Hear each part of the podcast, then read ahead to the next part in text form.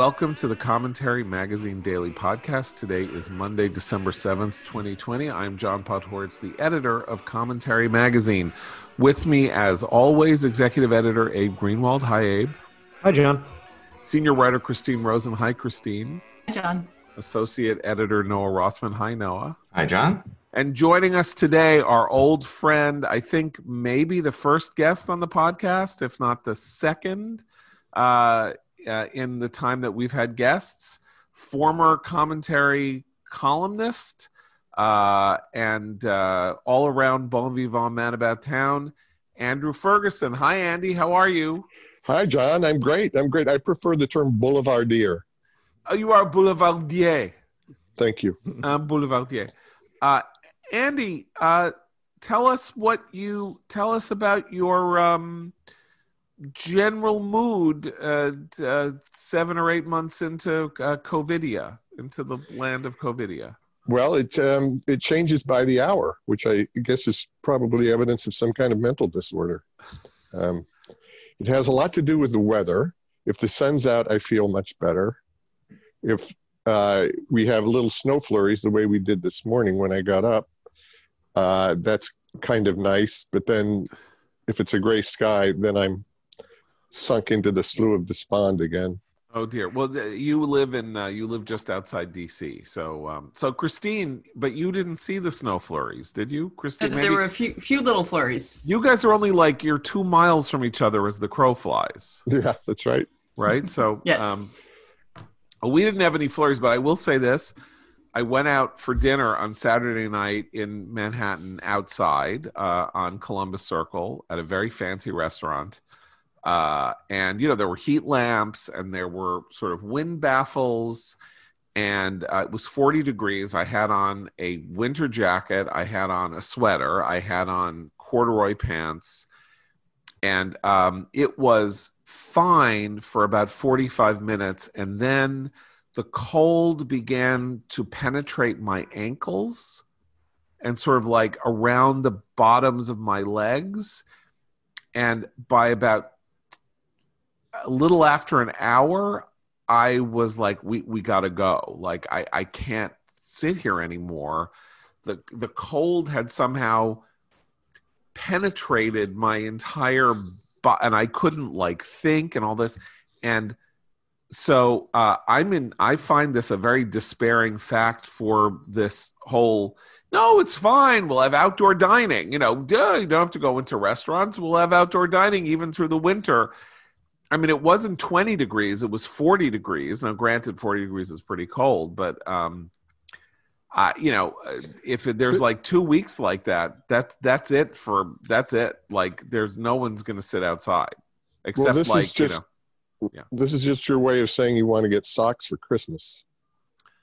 Yeah, well, you know, uh, if you want to give me a Christmas present, I will accept any Christmas present from from you. Of course, I don't Christmas is not my my holiday, and I was was, was watching with my kids the uh, the fantastic SNL skit, "The Night Hanukkah Harry Saved Christmas," which you may remember is a sort of parody of Hallmark children's shows where Santa has the stomach flu and Hanukkah Harry delivers the Christmas presents, and he brings Christmas presents to these two kids, and they tear open the box, and a kid goes it sucks. and Hanukkah Harry says, eight pair. Can you believe it? so yes, if you want to send me socks, that that that would that would be great. But um, but hey, John, but the restaurants. Yeah. So in New York, at least, so there's a lot of this um, sort of uh, temporary construction going up on the streets outside restaurants. They put up these tent kind of structures. Yeah. Now those that that's not exactly outdoors. To me, that's like they're building more indoor space, right? So, um, well, where because, I was was outdoors. Like yeah. it, there were umbrellas, so it was like the it was open air, and then there were these plastic sheets, right? But it wasn't like you know uh, a sukkah, and to use another right. Jewish holiday. Um, you know, sukkahs are these uh, kind of temporary, literally temporary structures put up uh, according to certain very specific dictates that are supposed to be temperate and you're supposed to eat in them sort of like in the autumn um, but you know those are like and you sort of wonder like how secure if you're not supposed to eat you know cramped in in indoor spaces exactly. why are these so okay? But they are open on one side at least i guess. Well that, that's what i wonder every time i see these. I don't are they considered is this considered outdoor dining or is it considered indoor dining? And and you make more of it as a restaurant owner because you can't fill your or all uh, what you have already you can't fill up to capacity Right. Now, by the way, two things this weekend. So we should we should we should talk about. Um, first, there is this uh, video that went viral of this rest- restaurateur in Sherman Oaks, uh, in in the Valley, uh, uh in Los Angeles. Uh, uh, her name is Angela Marsden, and she it's this sort of amazing video. She has a place called Pineapple Hill or something like that and uh, she built an outdoor structure. And the mayor uh, Garcetti of Los Angeles announced that all outdoor dining was to be canceled. And she's walking through. If you haven't seen it, she's walking down, and she says, "Look, this is what I built. This is my thing. But over here is a is something that the city has authorized, and it's a movie sets catering." So it is literally across an alleyway from her outdoor space restaurant. And the city is forcing her to close but is allowing whatever film is being filmed to have its outdoor catering next to her now sh- forcibly shuttered establishment. Because movies are deemed an essential operation. And she's crying and all of this and it is horrifying right? So that's it's one. heartbreaking. Yeah, yeah. heartbreaking. Well, she, she says she, one of the things she says that makes the video clip so powerful is she points to the to the movie catering and says that's safe. The, the, the mayor said that is safe, and then she points to her much more actually aesthetically appealing setup, same exact kind of you know distancing and everything, and says, but this is unsafe that's safe. This is unsafe. Like basically, ex- make it make yeah. sense. it is yeah. heartbreaking. She and says, she says, "I'm being ruined. I'm yes. being ruined." And you know this is my life and they're destroying my life.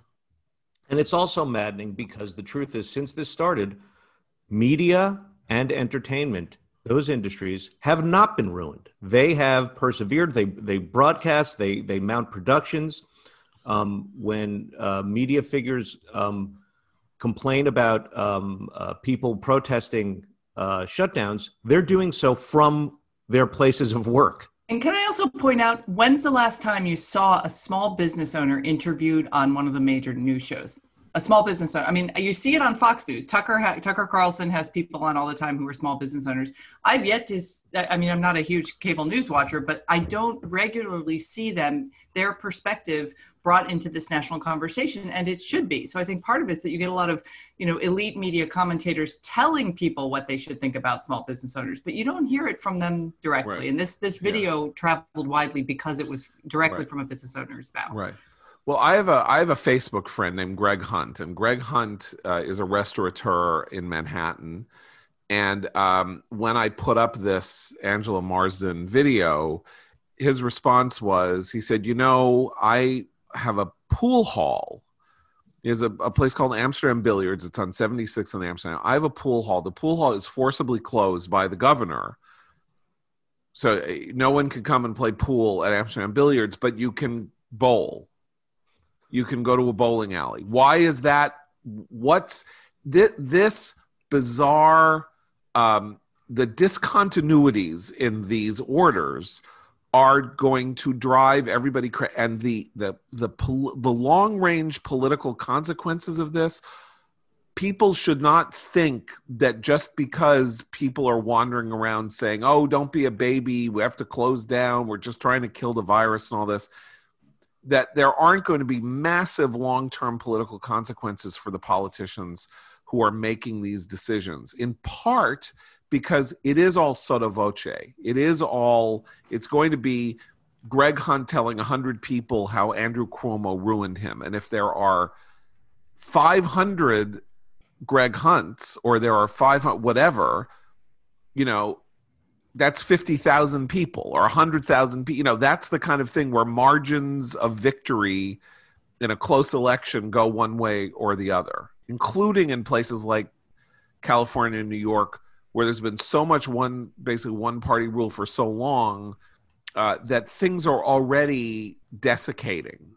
You know, it was onerous right. enough when there wasn't a federal backstop, or there was a federal backstop in the form of uh, you know economic relief for firms that were closed as a result of state mandates. But that ex- that relief doesn't exist anymore. So these they're doing this to people who don't have a net, don't have any backstop to rely on. And you saw, you know, Nancy Pelosi trying to justify her recalcitrance on this point because Republicans had issued a, a a smaller relief bill under a trillion, but there was one they were trying to push through in autumn. And Nancy Pelosi had this big dust up where she, you know, she she was defending herself by attacking Wolf Blitzer, calling Wolf Blitzer an agent of Republican propaganda. I mean, really having a meltdown over this sort of thing. And as she's dropped her position, her position is now coming closer to Republicans. Good. Um, but she did so justifying herself by saying, well, look, there's a new president. There's a vaccine. There's a new president. You know, now we can we can move because the, the light at the end of the tunnel is upon us. And Andy, you would Andy. expect, well, briefly, you would expect yeah. at the very least, if not reporters, to become, you know, a little irritated by the the, the notion here that r- relief is on offer only insofar as you vote in the direction that Nancy Pelosi would like you to vote. But you would expect at least reporters to fact check her dispassionately on the facts of the matter that she's claiming. There is, in fact, no new president. There is, in fact, no approved vaccine. The conditions that prevailed in October prevail today. And you saw reporters like um, Steve Dennis over at uh, Bloomberg, Senate reporter, reacting to this like, well, what do you expect her to say? What do you want her to say? You know, she's still got the Republican Senate to deal with. Um, that's not your job. That's a flax job. That's somebody who runs block for a political position. Right. At the very least, you should be expected to make note of the inaccuracies in her statement, if not feel a little revulsion over the hostage taking that she's justifying here. But there was none on offer because their position is valid, whatever their position happens to be. Well, you know, I think um, that uh, we're underestimating, well, maybe I should just speak for myself, but I've been underestimating the, um, quite apart from the politics, the permanent economic damage that comes from shutting down places like the restaurant in Sherman Oaks and so on. There's this uh, phenomenon they call scarring in in labor economics, which means people essentially losing jobs and then not just sort of waiting around to get another job or looking for another job, but they just drop out of the labor force altogether. And evidently, the sophisticated reading of the numbers last week, where the the unemployment rate dropped by what a percentage, one tenth of a percentage point, um, is actually evidence of this phenomenon happening on a very large scale that people are simply leaving the labor force, which we saw after the huge recession in 08 and 09.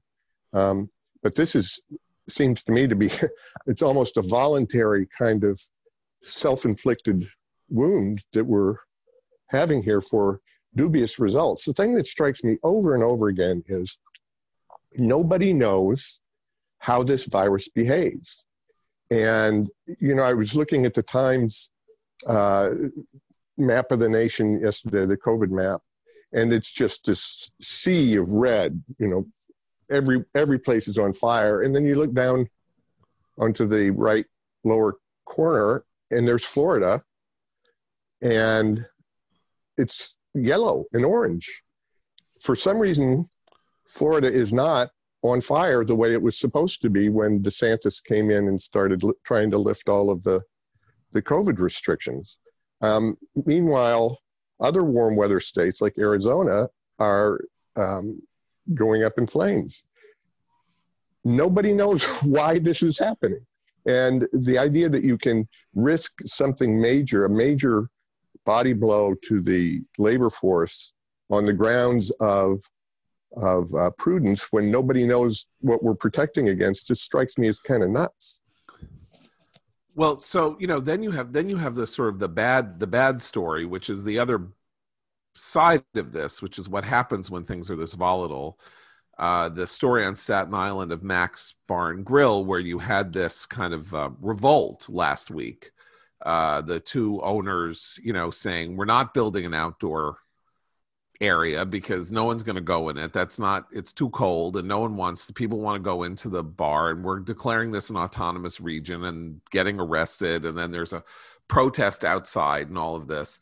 And apparently on Saturday night, they reopened, um, uh, which they weren't supposed to do uh, based on these rules. And they, and, and, a, and a marshal went in undercover to research what was going on and as they were closing up, uh, marshals approached the car of uh, marshals approached one of the owners to arrest him for having reopened, and he plowed his car into one of them, breaking uh, his ankles. I think.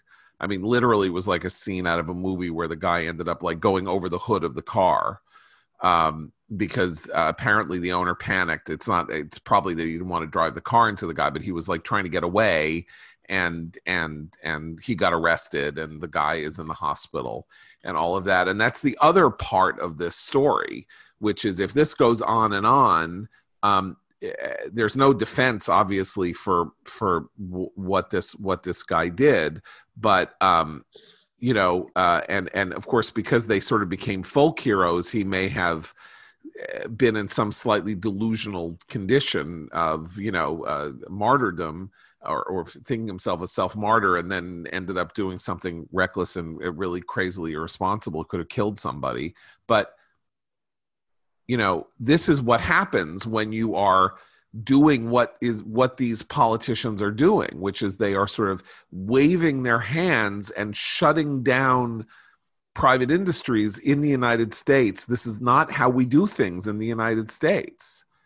I mean, at the very least, if you're going to do it, you you you accompany it with some deep sense of humility or an understanding of the tragedy or something like that. But that is not how Garcetti and Newsom and Cuomo and these people behave. They get angry when people say, You're ruining my life.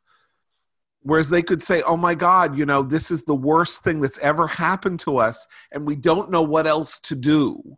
We don't know what else to do except close down in interior spaces where people that where where there might be super spreading events and uh, we're putting all the pressure that we can on Washington to do what they can and we're so sorry we're so sorry that this is happening to you but then somebody says well why like a judge why or what is the evidence to justify outdoor closures. And there is no evidence. There's no scientific justification for that. So your only recourse is to get angry and defensive. What else are you going to do? Well, right. So the outdoor closure, I mean, in LA, you're talking about how, like, right. they, they sort of declared that people weren't supposed to go out on their bicycles. I mean, that's that's where that's where it's it's very hard. Aside from the the the uh, you know the labor uh, economics problem, you're talking about a kind of governmental fiat that I, I just don't think we've ever really seen before. I mean, I remember after 9 11 that uh, the lower tip of Manhattan, below Canal Street, was basically under martial law. You know, you couldn't draw, you needed a permit, you needed this, you needed that. And it was very jarring It was totally understandable and i guess it happens you know like when there's a nuclear accident or something like that obviously we have to prevent people from you know going near a nuclear you know three mile island or you know something like that. But uh, it is stunning to me that you know this is happening and people you know the the sort of the mainstream media and stuff don't are, don't remark on the incredible bizarrerie of this. No, what they say, and this is I saw I, I saw uh, New Jersey Governor Phil Murphy um, today complaining about how people weren't um, observing lockdown uh, rules in New Jersey, and the media response, and and Murphy was, um, of course, open to this. Is well, maybe what you need to do is make make the consequences for disobeying harsher. Um, and uh, he said, "Yeah, it's hard to do that, but yes, we're, we're looking at that." So um, this is a dangerous dynamic because that will only exacerbate the, the, the, the problem. That is right. precisely what, what people are objecting to. I, Well, I don't remedy- understand California's closure. The, it's a it's a stay at home order, right? You're not so, even supposed to see your neighbors. You're Right. supposed to be locked into your home. Um, and Pennsylvania had something not dissimilar that was struck down uh, upon review in an appellate court that found the the closure of quote non-life sustaining business violated the for, the First Amendment and the Fourteenth Amendment, equal protection Well, clause. that's and that's the problem, right? The remedy, the only remedy to these draconian orders is through the court system. But by the time they work, these cases work their way through, even at the speed with which some of them have, um, it's you know it's too late for the businesses. They're out of business, and that's why I think that you see a little more kind of economic vigilantism going on among these individual businesses because they know even if they have, if they're de- even if they're absolutely correct on the law, if they to the cost and time of, of filing a lawsuit and having it win. We've had a few of these it, with the religious question. But look, I mean, as a parent whose kids can't go back to school, I feel like the teachers union should be sued in a class action. Like they're like the Corvair of, you know, of people right now, like sue the union. But that's never, if that happens, that'll be years from now. And these kids will already have missed an entire year, just like these businesses will be long gone by the time they get any sort of legal remedy. Right. Uh, so let me let me pull back for a minute and talk to you about our first sponsor today, the Bahnsen Group. Look, you've been hearing me say it now for a week. Vast majority of professional financial and investment advice is awful.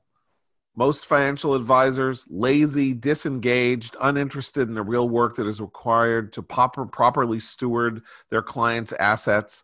I have it on good authority that a very high percentage of those making a very good living as a quote professional wealth advisor unquote do not work more than 25 hours a week.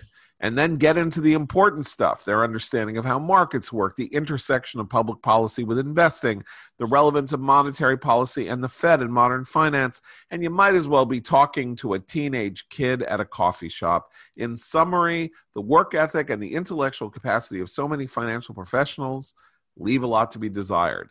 That is not the case for the Bahnsen Group, a bicoastal wealth management firm with over $2.5 billion in assets under management, where every single day is an intellectual journey, where client communications are a way of life, where every bit of their perspective on the economy and capital markets is their own fresh resource and opinion, and where every client is given his own bespoke family office experience.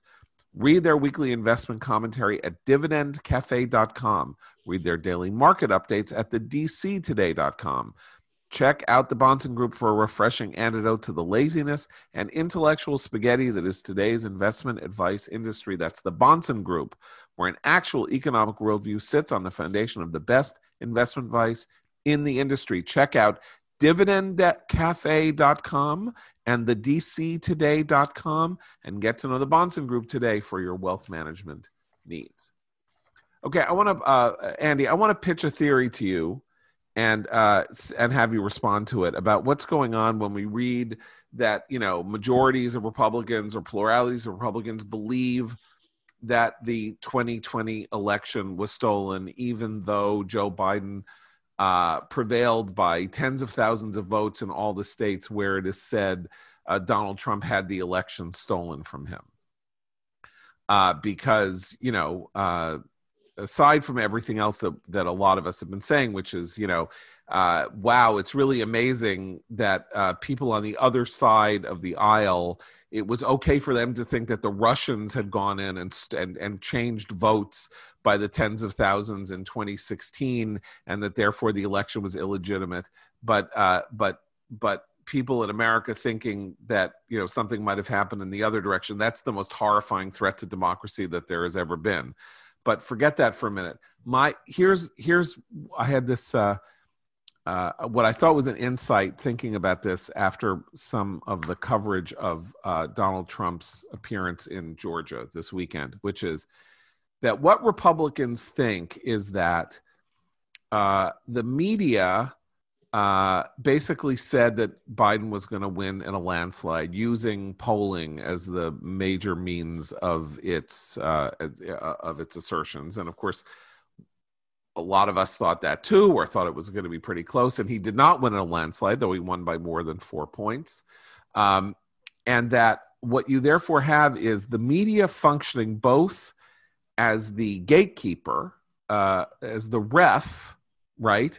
Uh, saying, um, election's going to be a landslide. The polls are showing that Trump doesn't have a chance. And then after the election, saying everybody needs to concede right away. You all need to, this is the only fair thing is concede, concede. Anyone who says that, you know, Trump shouldn't concede or the election wasn't won is, a, is an opponent of American democracy and is terrible, right? So they're the gatekeepers and the refs. But that in the, in the eyes of so many conservatives and Republicans, they're also on the team. They're on the other team so it is not just that that um, that they are they are calling they're sort of calling the game, but they're calling the game while playing for the other team, and that this is not fair, and that therefore the election was stolen because they're declaring a victory uh, while uh, having a rooting interest and even a conflict of interest and maybe even a monetary interest in the result, and therefore maybe the election wasn't stolen literally, but it was stolen seriously. Andy, what do you think? That's a very clever kicker there. The seriously uh, distinction. Very good. Um, well, uh, first off, all um, questions of polling uh, now of all times um, should be considered deeply suspect after what we've seen, not just over the last month, but over the last 20 years. Uh, polling has a very limited utility, and especially sort of up and down kind of questions about issues that the respondents probably haven't given a lot of thought to that's just sort of dropped on their plate by the pollster and then the pollster says do you like it or not? Um, those things strike me those kinds of exercises strike me as almost completely worthless. Um, but having said that it seems to me also that what is being measured here is something real which is as you put your finger on it it's the degree of alienation people who call themselves republicans feel towards the i guess what we'd call the mainstream institutions of american life particularly media. Um, and uh, polling pollster calls you on your phone. That is the establishment calling you on the phone. And uh, republicans are not going to answer the way they think the establishment wants them to. Um, so in a sense this is measuring something real i don't know you know how far you can take that though. Right. Um, i mean there's also we have to caveat this sentiment with the potential that it it doesn't reflect a real opinion, but does reflect a desired opinion, and I think Georgia will um, be illustrative of this. The Democratic Party spent the last two years, I've talked about this before, spent the last two years saying that the 2018 election, the gubernatorial election, was stolen for a variety of reasons.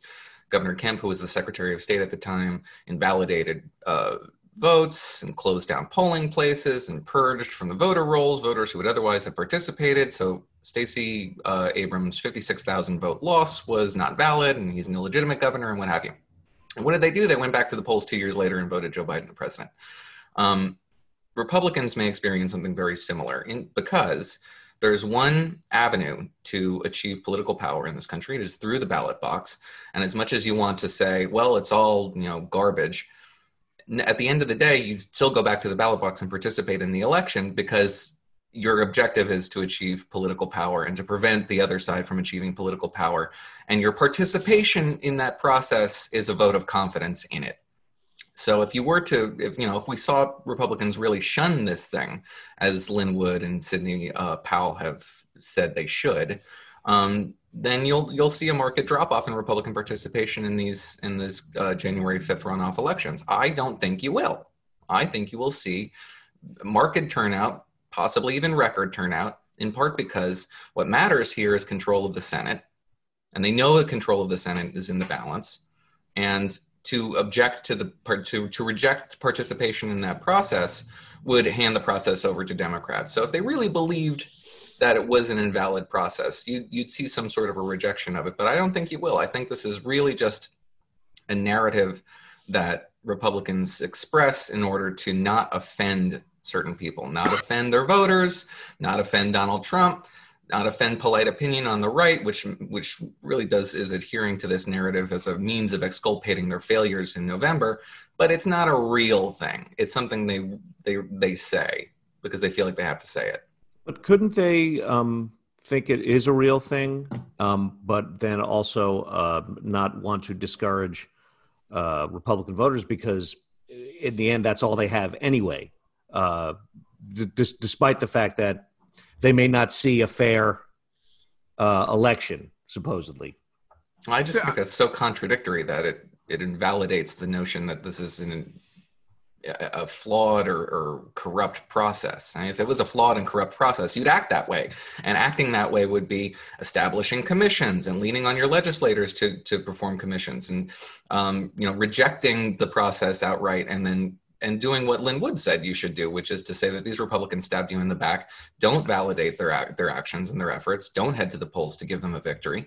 And we've seen nothing but Republican officials in the states saying at the same time, Donald Trump probably was cheated out of this race, or at least implying that. And then also make sure you head to the polls and vote because it's the most important well, election ever. Right. So the, the legitimacy of elections becomes just another tool in the toolbox for winning elections, right? It's a weird sort of thing. And the, the right. current Secretary of State, whose name I'm blanking on, in Georgia, has a good short little op ed in the Wall Street Journal today, which says as much. He says, look, Stacey Abrams ran this playbook already. She she claimed it was fraudulent. She raised a ton of money for her own organization on the back of this fraudulent claim. He's like, this is exactly the playbook Donald Trump is now following. He's raising a ton of money off of these claims, particularly in Georgia, that these are fraudulent elections. And the danger long term for those of us who have some sort of sense of the need to have faith in our institutions is that this is bad for our the the institution of government right? We don't want to use this as a kind of cynical ploy in every election and both sides have already now proven they're willing to do that. So i think it's important to call it out and, and the fact that kelly loeffler in her debate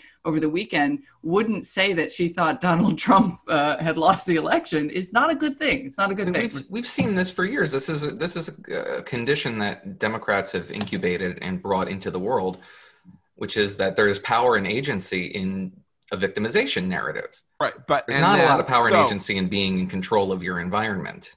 Right. Well, this is the big thing because Trump, you know, as usual, spoke the you know spoke the stage directions in the rally in Georgia on Saturday night. He said, quote, "We're all victims.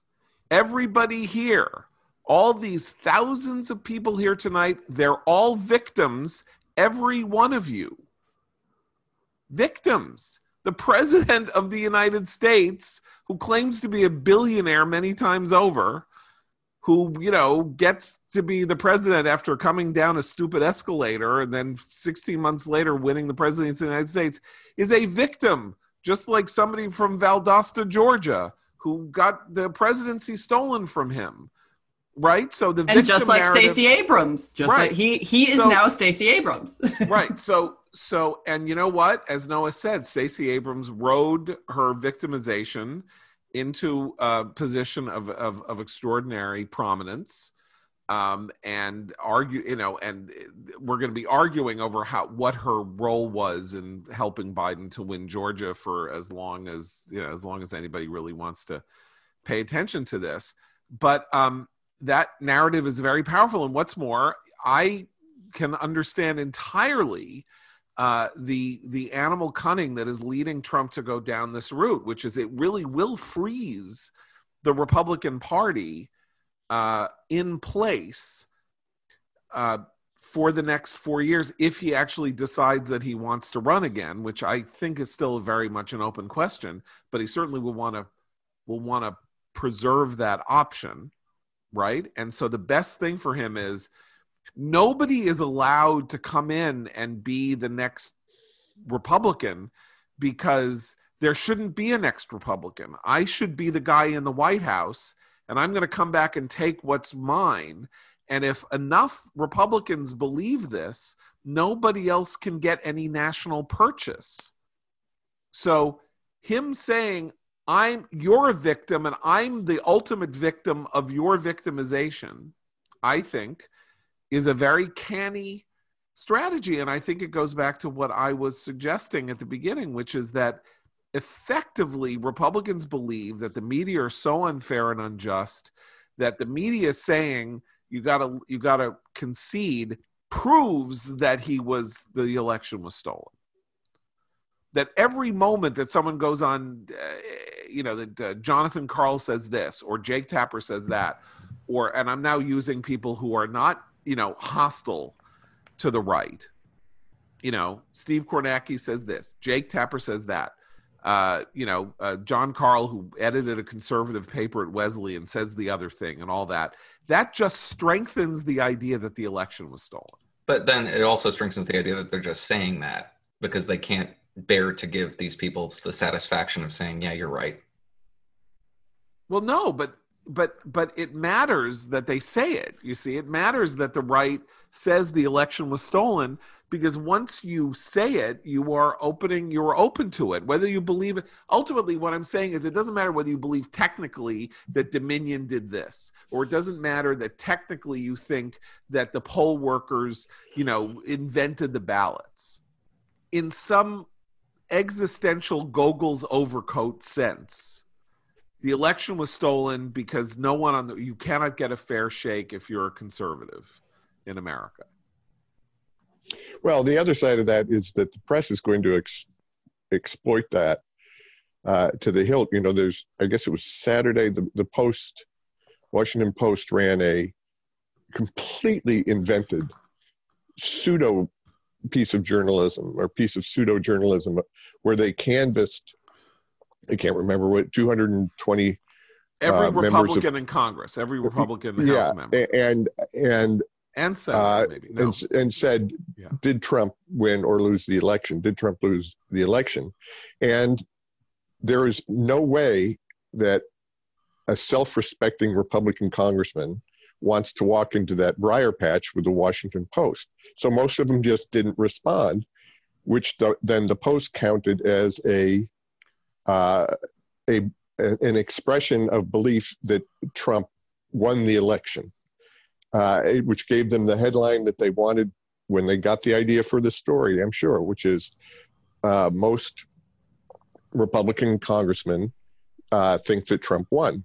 You know, it's it, it was an absolutely right. concocted, In utterly fact, artificial right.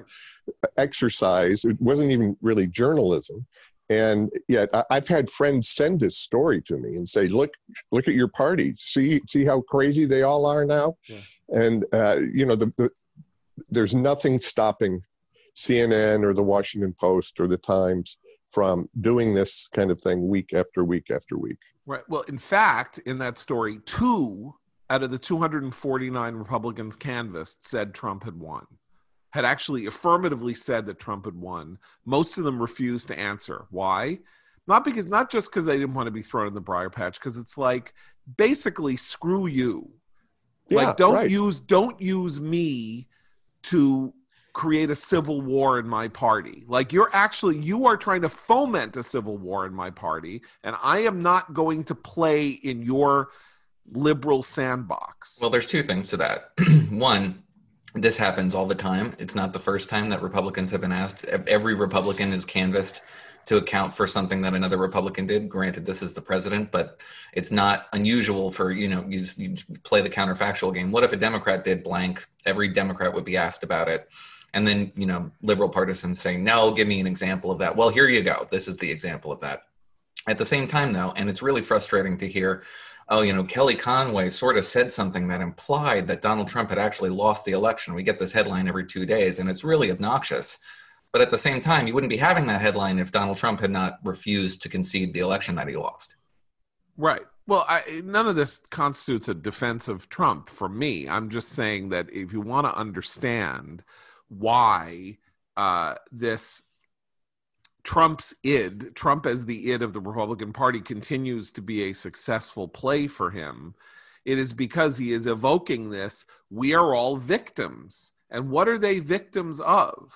They're victims of a liberal, a, do you, a liberal tendency that is controlling the high, you know, that is controlling sort of the high uh, mount, the high plains or whatever you want to call it, the high ground of American political culture. The universities, the media, um, and you know and and now basically the one of the houses of congress and and and the presidency um, and uh, you can't break through them and and show business and and and uh, hollywood and so they they control everything and they treat us like garbage and they caricature us and they make fun of us and they they disrespect us and we're all victims of them. Now people like Andy and Andy and me, like we've been we've been friends for you know going on more than three decades, and dealing with this idea on the right that you know everything is just so incredibly unfair has been a that's like a, a standard issue problem at every you know basically you go to any republican conference or or conservative meeting and people whine for an hour about how the media are so on that's been the case forever, right? But now it's really got a mass following, I would say, because the president has harnessed it. Well, and that and and it's just been it's been institutionalized on the right too, with Fox News and um, all of the various pseudo news sources that have arisen on the right. So it's right it's it's popularized that idea. But it also and, doesn't it also I'm sorry to interrupt, but doesn't it also provide an emotional uh, experience for uh, conservative voters, Republican voters that they really haven't had in a very long time, right? I mean, there everyone rallied around the flag post 9/11 with with George W. Bush, but there's a kind of um, obsession with Trump on the right that I don't share, but that I look at, and it's all in a weird way the mirror image of the of the obsession with Barack Obama, for example. Like there, there's a strange the cult of personality satisfies a deeply human felt need, and so that's why when it's I mean we all mocked it when it was Obama, and now you know the right's getting mocked for doing it with Trump, but but it is, I think John's right that we should try to understand it if we're going to avoid it in the future. If we think it's bad for our politics, we have to understand what it is. And that emotional appeal is far more powerful than any policy making suggestions that, that Trump has made or even that Obama made. And it's really, really connects to people. And it's why AOC, who's who's, you know, not the sharpest tool in the in the shed, is connects to people. It's the same yeah. thing. It's emotional. Well, you know, I remember Romney when Mitt Romney made his acceptance speech in in 2012 at the Republican convention, which was a bad speech, rewritten by by entirely written by Stuart Stevens, the his uh, uh, chief consultant, who has now decided that everything that he ever did was a lie, and the Republican Party is just a racist coalition uh, which of course raises the question of why he hasn't returned the 60 70 80 million dollars he made as a republican consultant or you know given it and then gone to a mountaintop in carpathia and you know to a to a monastery to to atone for his sins. Um, uh, but nonetheless, so he wrote this, and you know, uh, Romney said in in in in Stuart's uh, telling, you know, um, uh, Obama says he wants to, you know, the sea levels will change and the this and blah, all this wonderful thing. I want to get you a job. And um, it was a terrible line because, first of all, the president doesn't get you a job. But second, because this was like Obama's an aspirational figure. I'm not. I'm not here to be somebody that you can believe in. I'm here to have to to to be transactional with you. Vote for me, I'll get you a job. Well, first of all, people know that that's not the way it works, but it was almost like I can't even I can't even promise to be a kind of person that you're proud to vote for or that or that who will somehow fill the emotional need fill an emotional need for you which all politicians do I'm I'm I'm I'm avoiding that. I'm evading it, right? It was a terrible speech. The convention did Romney no good. The one moment where he rallied America and the Republicans behind him and made them excited was that first debate where he basically said, I am a, I am a moral and spiritual opponent of the Obama worldview. I believe in this America. I want to be the representative of this America, not that America. And people got very excited. But isn't there something of this um, this uninspiring sort of um, vote for me? I'm, I'm a Volvo message um, in Biden's appeal. I don't think so.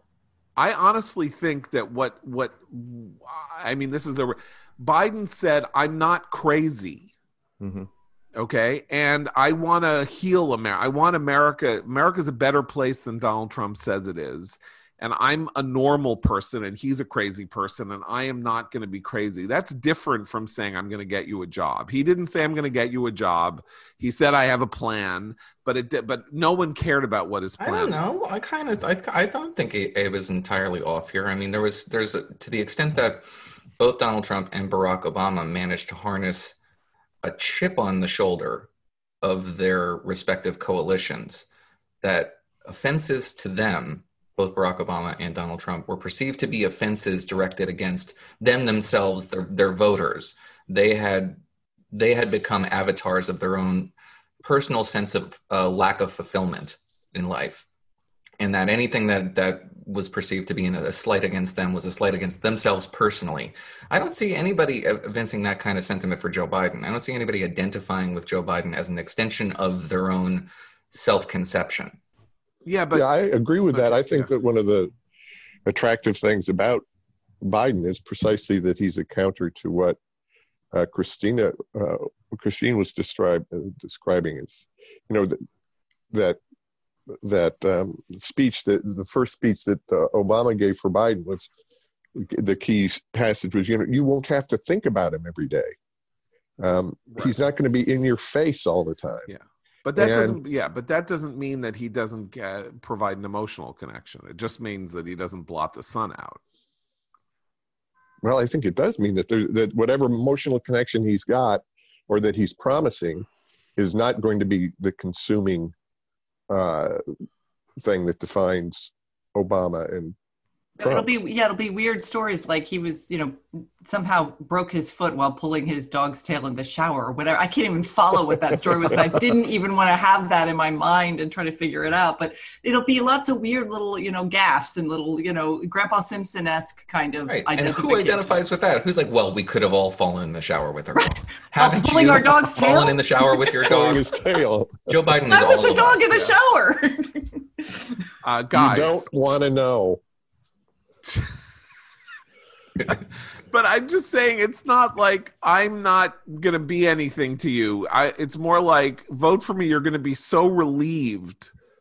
You're gonna be grateful to be relieved that things aren't as crazy as they were before. It's not like I'm gonna fulfill all your wishes and hopes and dreams, but it is like I'm gonna take you in. We'll have a cup of coffee. It'll be calm. You were just in this abusive. He's our rebound president. He's our rebound president after your Right. volatile relationship and you've broken up. Exactly. Now he's your rebound. And you, it's not going to last, but you know, it's calming. Right. Well- Well, you So- know, one thing, you know, I I can't say enough good things about that actually because um, the cult of personality that you saw that we mocked with Obama and that we stood back and watched horrified with Trump, um, those things are profoundly anti-democratic or anti-republican, small r Republican. Anyway, you are not supposed to have a politics that obsesses you and that takes over all aspects of your thinking and your life. And that's what those guys were promising to their followers and and still do promise. And and that is not a healthy thing in self-government.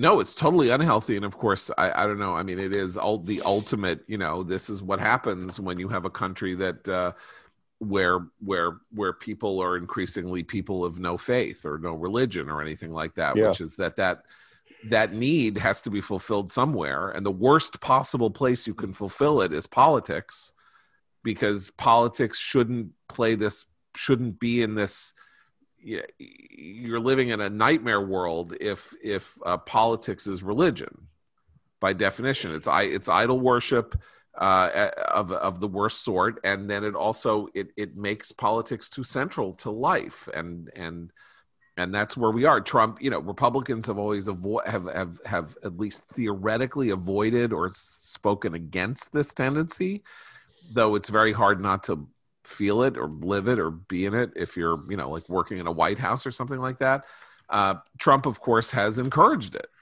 because that's why he's in politics is for the worship You know, the the uh, it reminds me of the my favorite line from his from his um, rally in Georgia Saturday night. I guess, yeah, Saturday night was um, his admission. It's one of those sort of moments of insouciance that he that he kind of stumbles into once in a while, um, where he says, "Oh God." Um, um, sorry.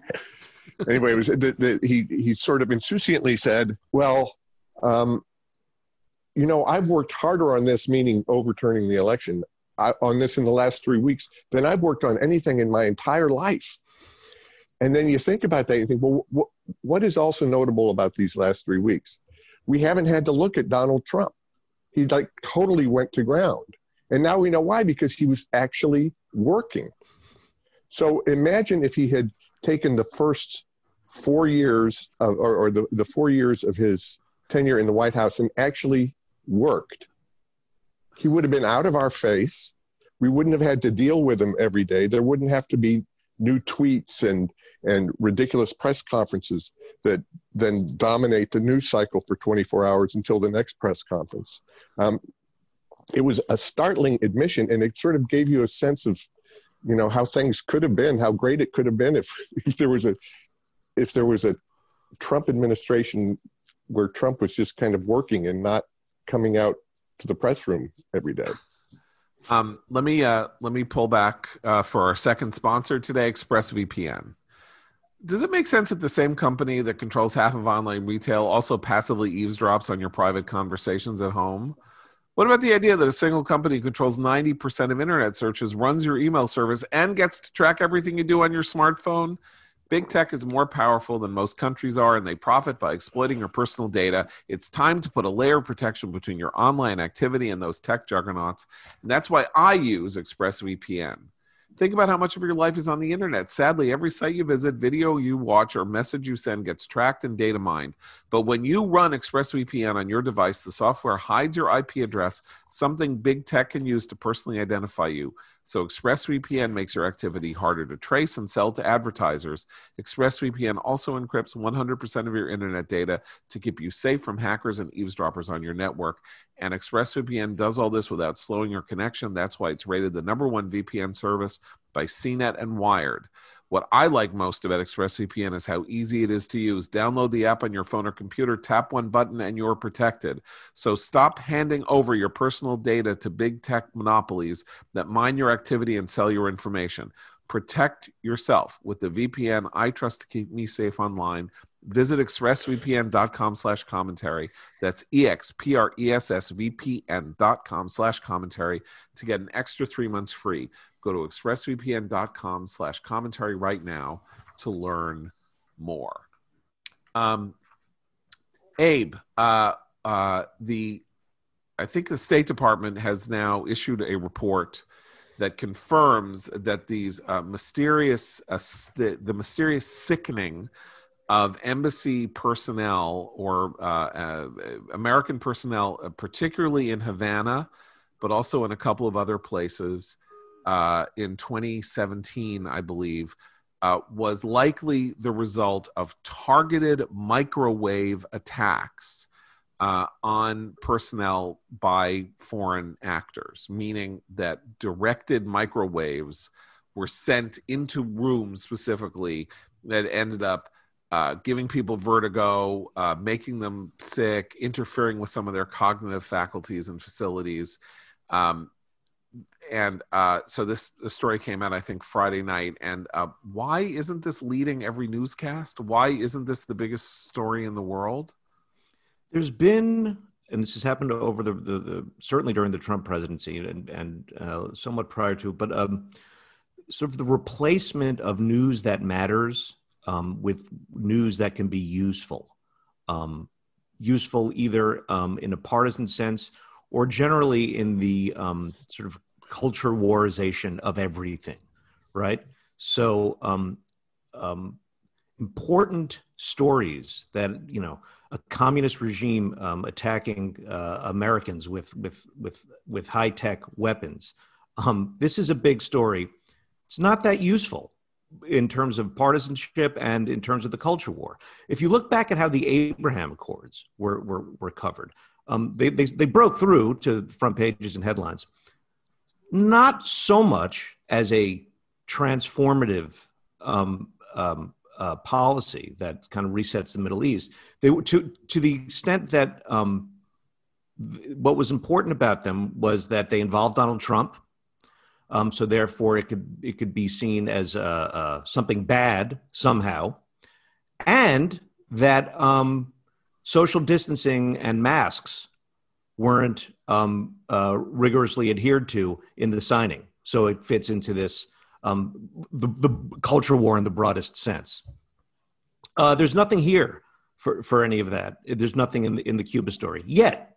Uh, if they can find something, um, then then it will become a bigger story. Not because it's important geopolitically um, and in terms of uh, foreign policy, but because it, if it, if it can fit somehow into the culture war or um, the the Trump saga, then it, then it, then it will become a, big story. Um, Noah, wh- how how what's interesting about this is uh, that it has the quality of uh, something that you would say, "Oh, come on, that's just like lunacy. That's just like what crazy people think." That you know that uh, foreign intelligence uh, agencies are beaming microwaves at our people to make them sick. Um, except it's true. So if it's true, what do we do about it?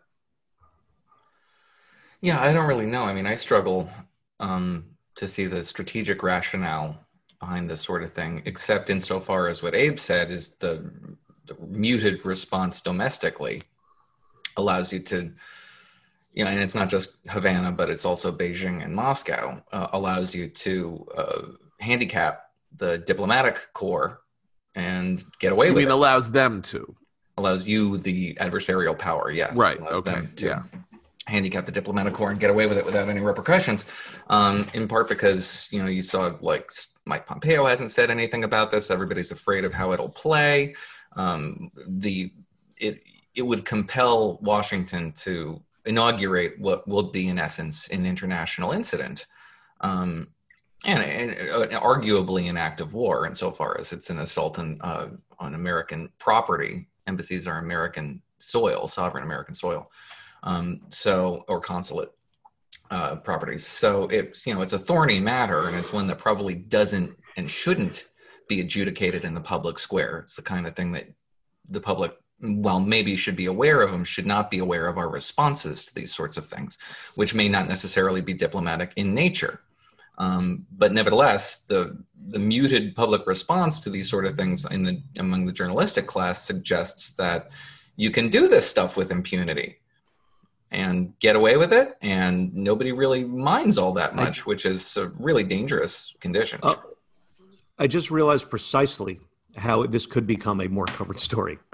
Um, if you frame it as um, the release of this assessment is the Trump administration's uh, parting effort to tie Biden up on Cuba.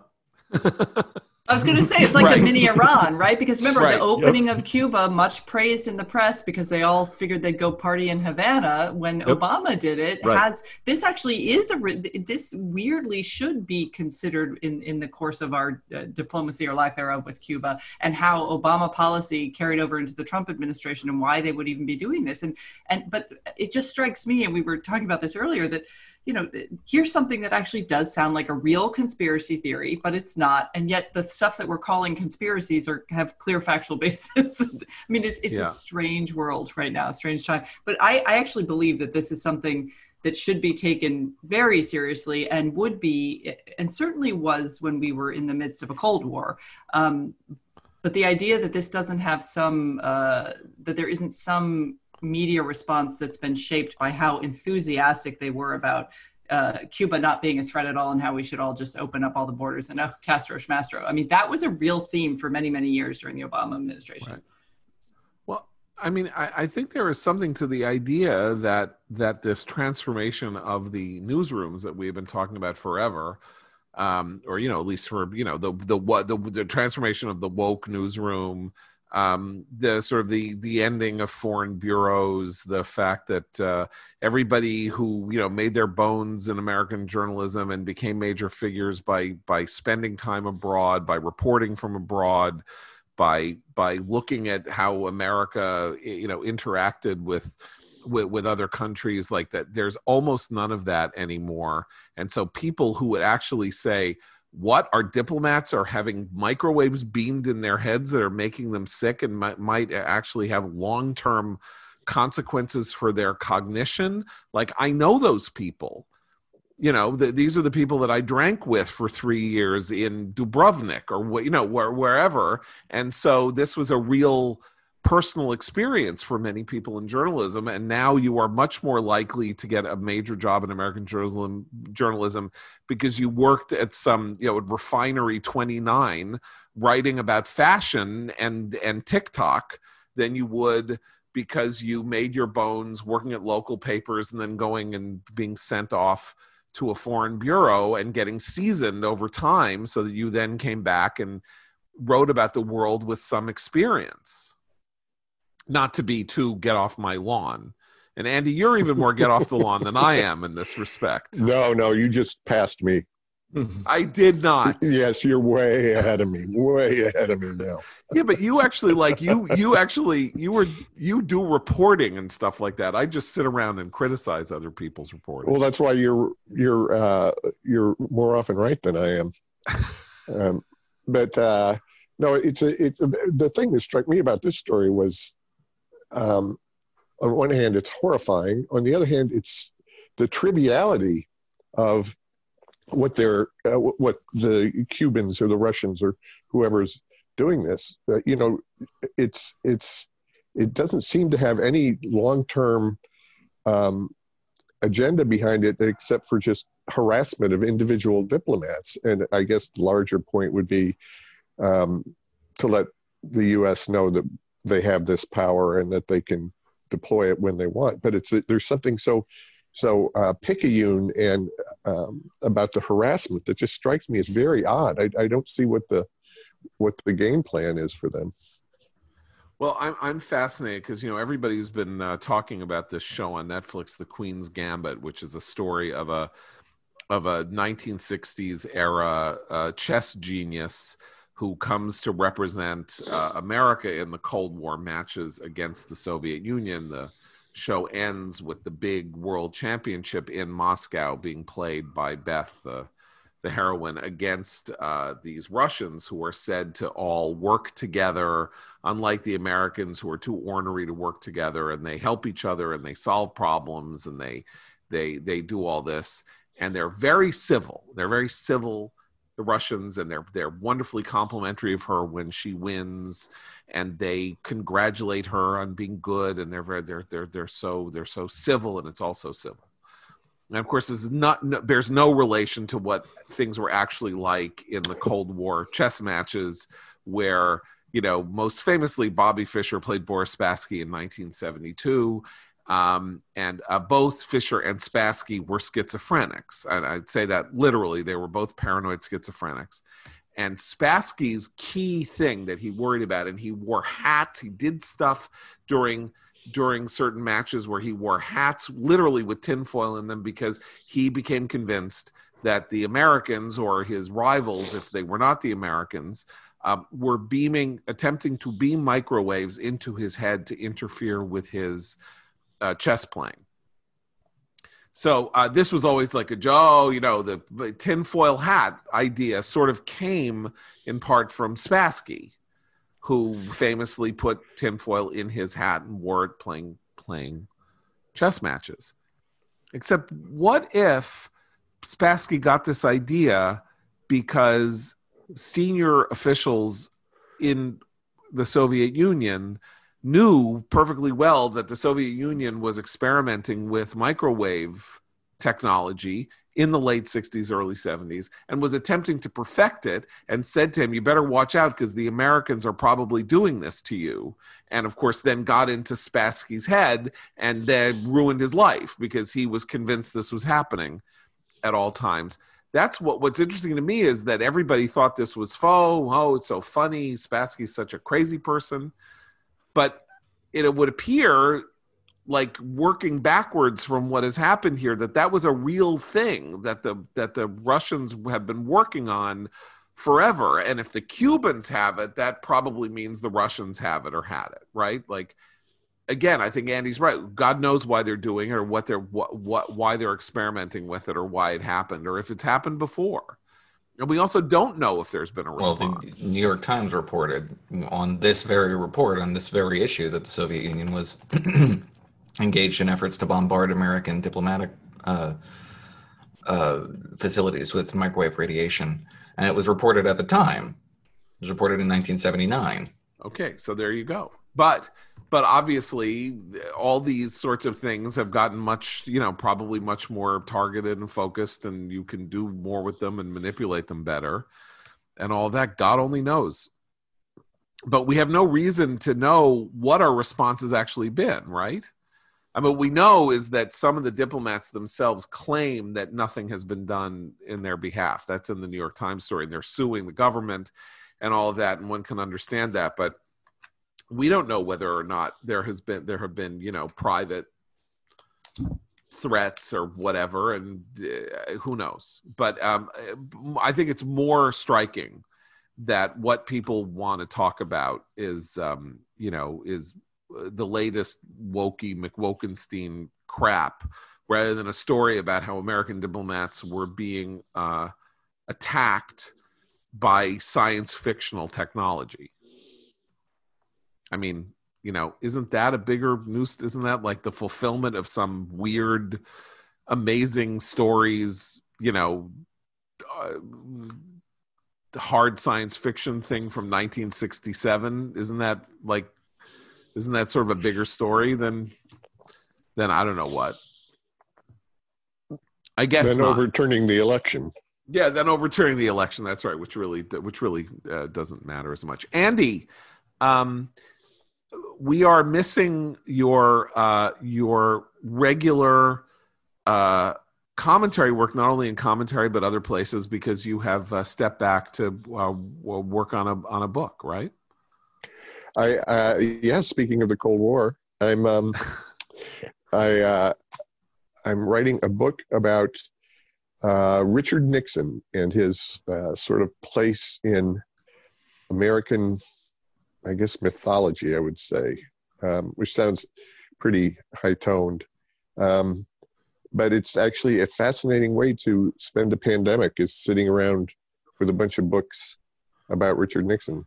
I wrote a book about Abraham Lincoln several years ago, and it was much more pleasant to sit around thinking about Abraham Lincoln than to sit around thinking about Richard Nixon. But it's perfect for the paranoid times we're in. That's great. exactly. I, am starting to get a little paranoid myself. um, I have all these pictures of Nixon, and sometimes they start talking to me, and that's a little slightly worrisome. But um, yes, so uh, it, it kind of occurred to me too that there's going to be a whole rash of Nixon stuff coming up because 2024 will be the 50th anniversary of his resignation. So, unfortunately, there's going to be a lot of 50th anniversary Watergate things and uh, that sort of stuff. Um, his trip to China and that. But um, so I think we're going to have a lot of Nixon in our future. But uh, I hope I figure out a way to say something fresh you know we're, we're we've heard some of this in the last two weeks right i mean it's like one of the one of the weirdest things that people are saying is like you know even nixon in 1960 yeah. i mean he had the election stolen from him but he conceded which of course is a pretty fun i mean in an odd way you know it's like to say, look, Trump should concede because Nixon Nixon believed, fully believed, with some credible reason to believe it, that that the 1960 election was stolen from him in Cook County by the Daley in, Machine. In Texas. And in Texas. But he conceded anyway because America needed him to concede. Well, actually, it is. A, it, he he he behaved very honorably about it. There was a, a reporter for the, the New York Herald Tribune, which was kind of the vaguely Republican opposite to the New York Times back then, and um, the guy was really going to town and amassing tremendous amounts of evidence that uh, in Cook County, um, in Illinois, and in several different counties in Texas, that the vote totals were um, were were simply implausible, or if not impossible.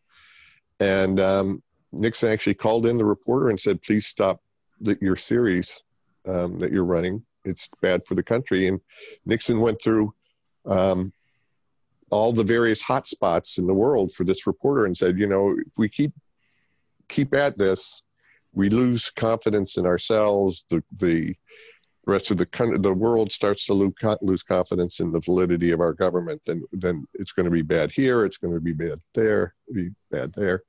And um, the guy stopped. The guy stopped this, running the series in the Herald Tribune.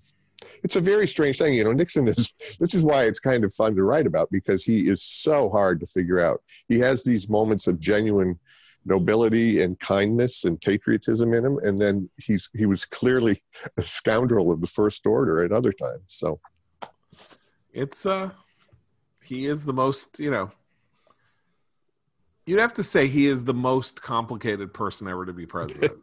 yeah, probably, yeah, yeah. almost certainly the most, the the most uh, the most complicated. My my favorite Nixon story uh, was told to me by Leonard Garment, who was his um, personal lawyer, was his partner at Mudge Rose in New York, and you know, sort of like was the Jewish liaison in the White, but very close friend of. Uh, of of of Nixon's and um, was on the plane with Nixon the night in 1972 when he won the election in the what was then either the the largest or the second I think it was the largest landslide in American history right it was like 61 37 something like that so he Yeah. won by like 24 points. I mean think about that for a minute. Like it's almost science fictional to think that such a thing happened.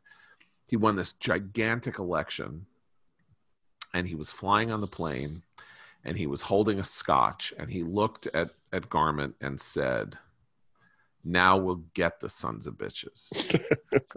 Like that was his response to having been validated in a way that this guy who had always felt like he had his nose pushed to the window and was like rejected by all this like he had just he had just been validated in a way that almost no human being has ever been validated in the history of this planet and that he'd been He seeking his dark. entire life. Yeah. and he went dark and bleak and black rather than to say you know i did it. I did it. What a great country. What a Now we can really now we unite can America. yeah exactly. So he was like now we'll get the sons of bitches and the sons of bitches got him instead. Uh, anyway andy thank you so much for joining us. Well, thank you for Uh, having me. we will uh, and please return your many phone calls. Um, uh, and um, Sorry about that. that's okay. I think uh, you know it adds color. Adds, I think it, I think it makes humanizes me a little bit. It does sort of- takes me down from my Yeah. pedestal. yeah, sort of like my Nixon story humanizes Nixon. Yeah, we'll go get the sons of bitches next time, John. Yeah, okay, yeah. Uh, and uh, so for um, Abe, Christina, Noah, I'm John Podhoretz. Keep the candle burning.